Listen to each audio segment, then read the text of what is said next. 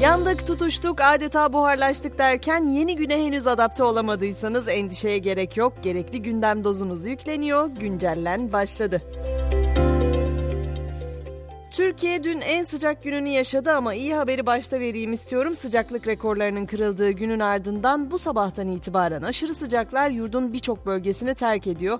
Hava sıcaklıkları Trakya'dan başlayarak yurdun iç kesimlerine doğru ortalama 10-12 derece birden düşecek. Ama Türkiye'nin orman yangınlarıyla mücadelesi maalesef sürüyor. İzmir'in Ödemiş ve Kınık ilçelerinde orman yangını çıktı. Ödemiş'te Birgi Bozdağ Karayolu kapatılırken Kınık'ta 3 mahalle tedbir amaçlı boşaltıldı. İstanbul Beykoz'dan da alevler yükseldi. İki ayrı noktada başlayan ve yaklaşık 3 saatte kısmen kontrol altına alınan orman yangınında soğutma çalışmaları devam ediyor.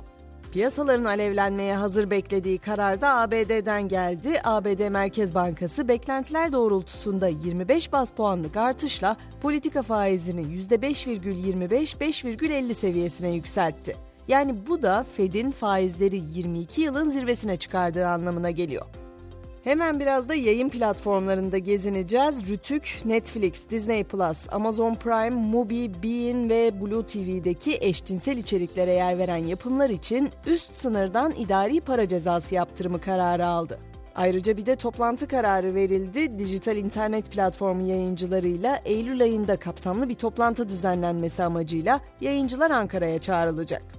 Yasaklar ve yasaklamalardan söz etmişken de ODTÜ'nün mezuniyet törenine bir uğrayalım derim. Zira rektör Verşan Kök'ün çeşitli kısıtlamalarına rağmen büyük coşkuyla kutlanan ODTÜ mezuniyetinde elbette yine pankart ve sloganlar öne çıktı. Ama diploma töreni sonrası konuşma yapmaya çıkan rektörün tribünlerden yankılanan ıslıklar ve sloganlar nedeniyle sesini duyuramaması da gündem oldu. Gelelim dünyada en kötü trafiğe sahip şehirlere. World of Statistics'in yayınladığı listede Nijerya'nın küçük bir şehri olan Lagos birinci sırada yer aldı. Onu ABD'nin Los Angeles kentinin takip ettiği listede tabii ki Türkiye'den de tahmin edebileceğiniz üzere bir şehir var. O da İstanbul. İstanbul o listede 16. sırada gösterildi.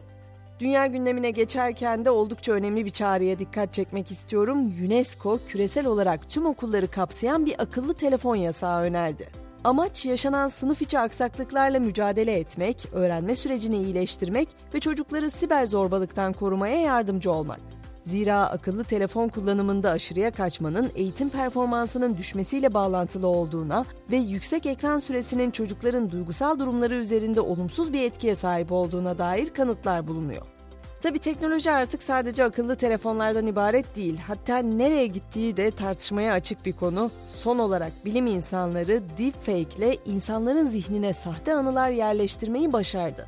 Yapılan araştırmada 436 kişiden oluşan deneklere Will Smith'in The Matrix filminin yeniden yapımında rol aldığına dair inandırıcı bir oynanmış video gösterildi.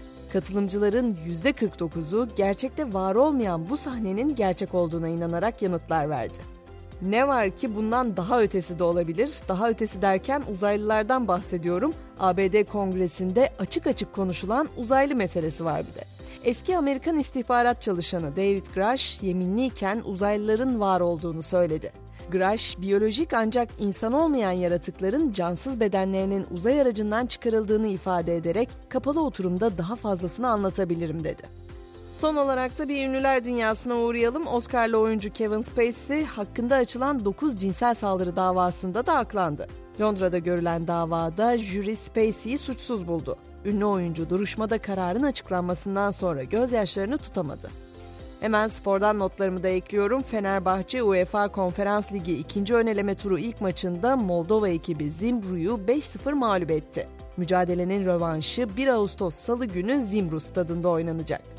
Beşiktaş ve Adana Spor'da Avrupa Konferans Ligi ikinci öneleme turu ilk maçlarını bu akşam oynayacak. Beşiktaş saat 21'de İstanbul'da Tiran'la, Adana Demirspor ise 20.30'da Romanya'da Cluj'la karşılaşacak.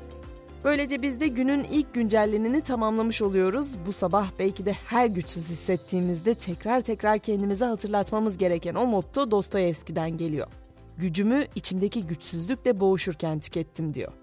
Ben Gizem. Akşam 18'de yeniden görüşelim. O zamana kadar herkese güzel bir gün dilerim.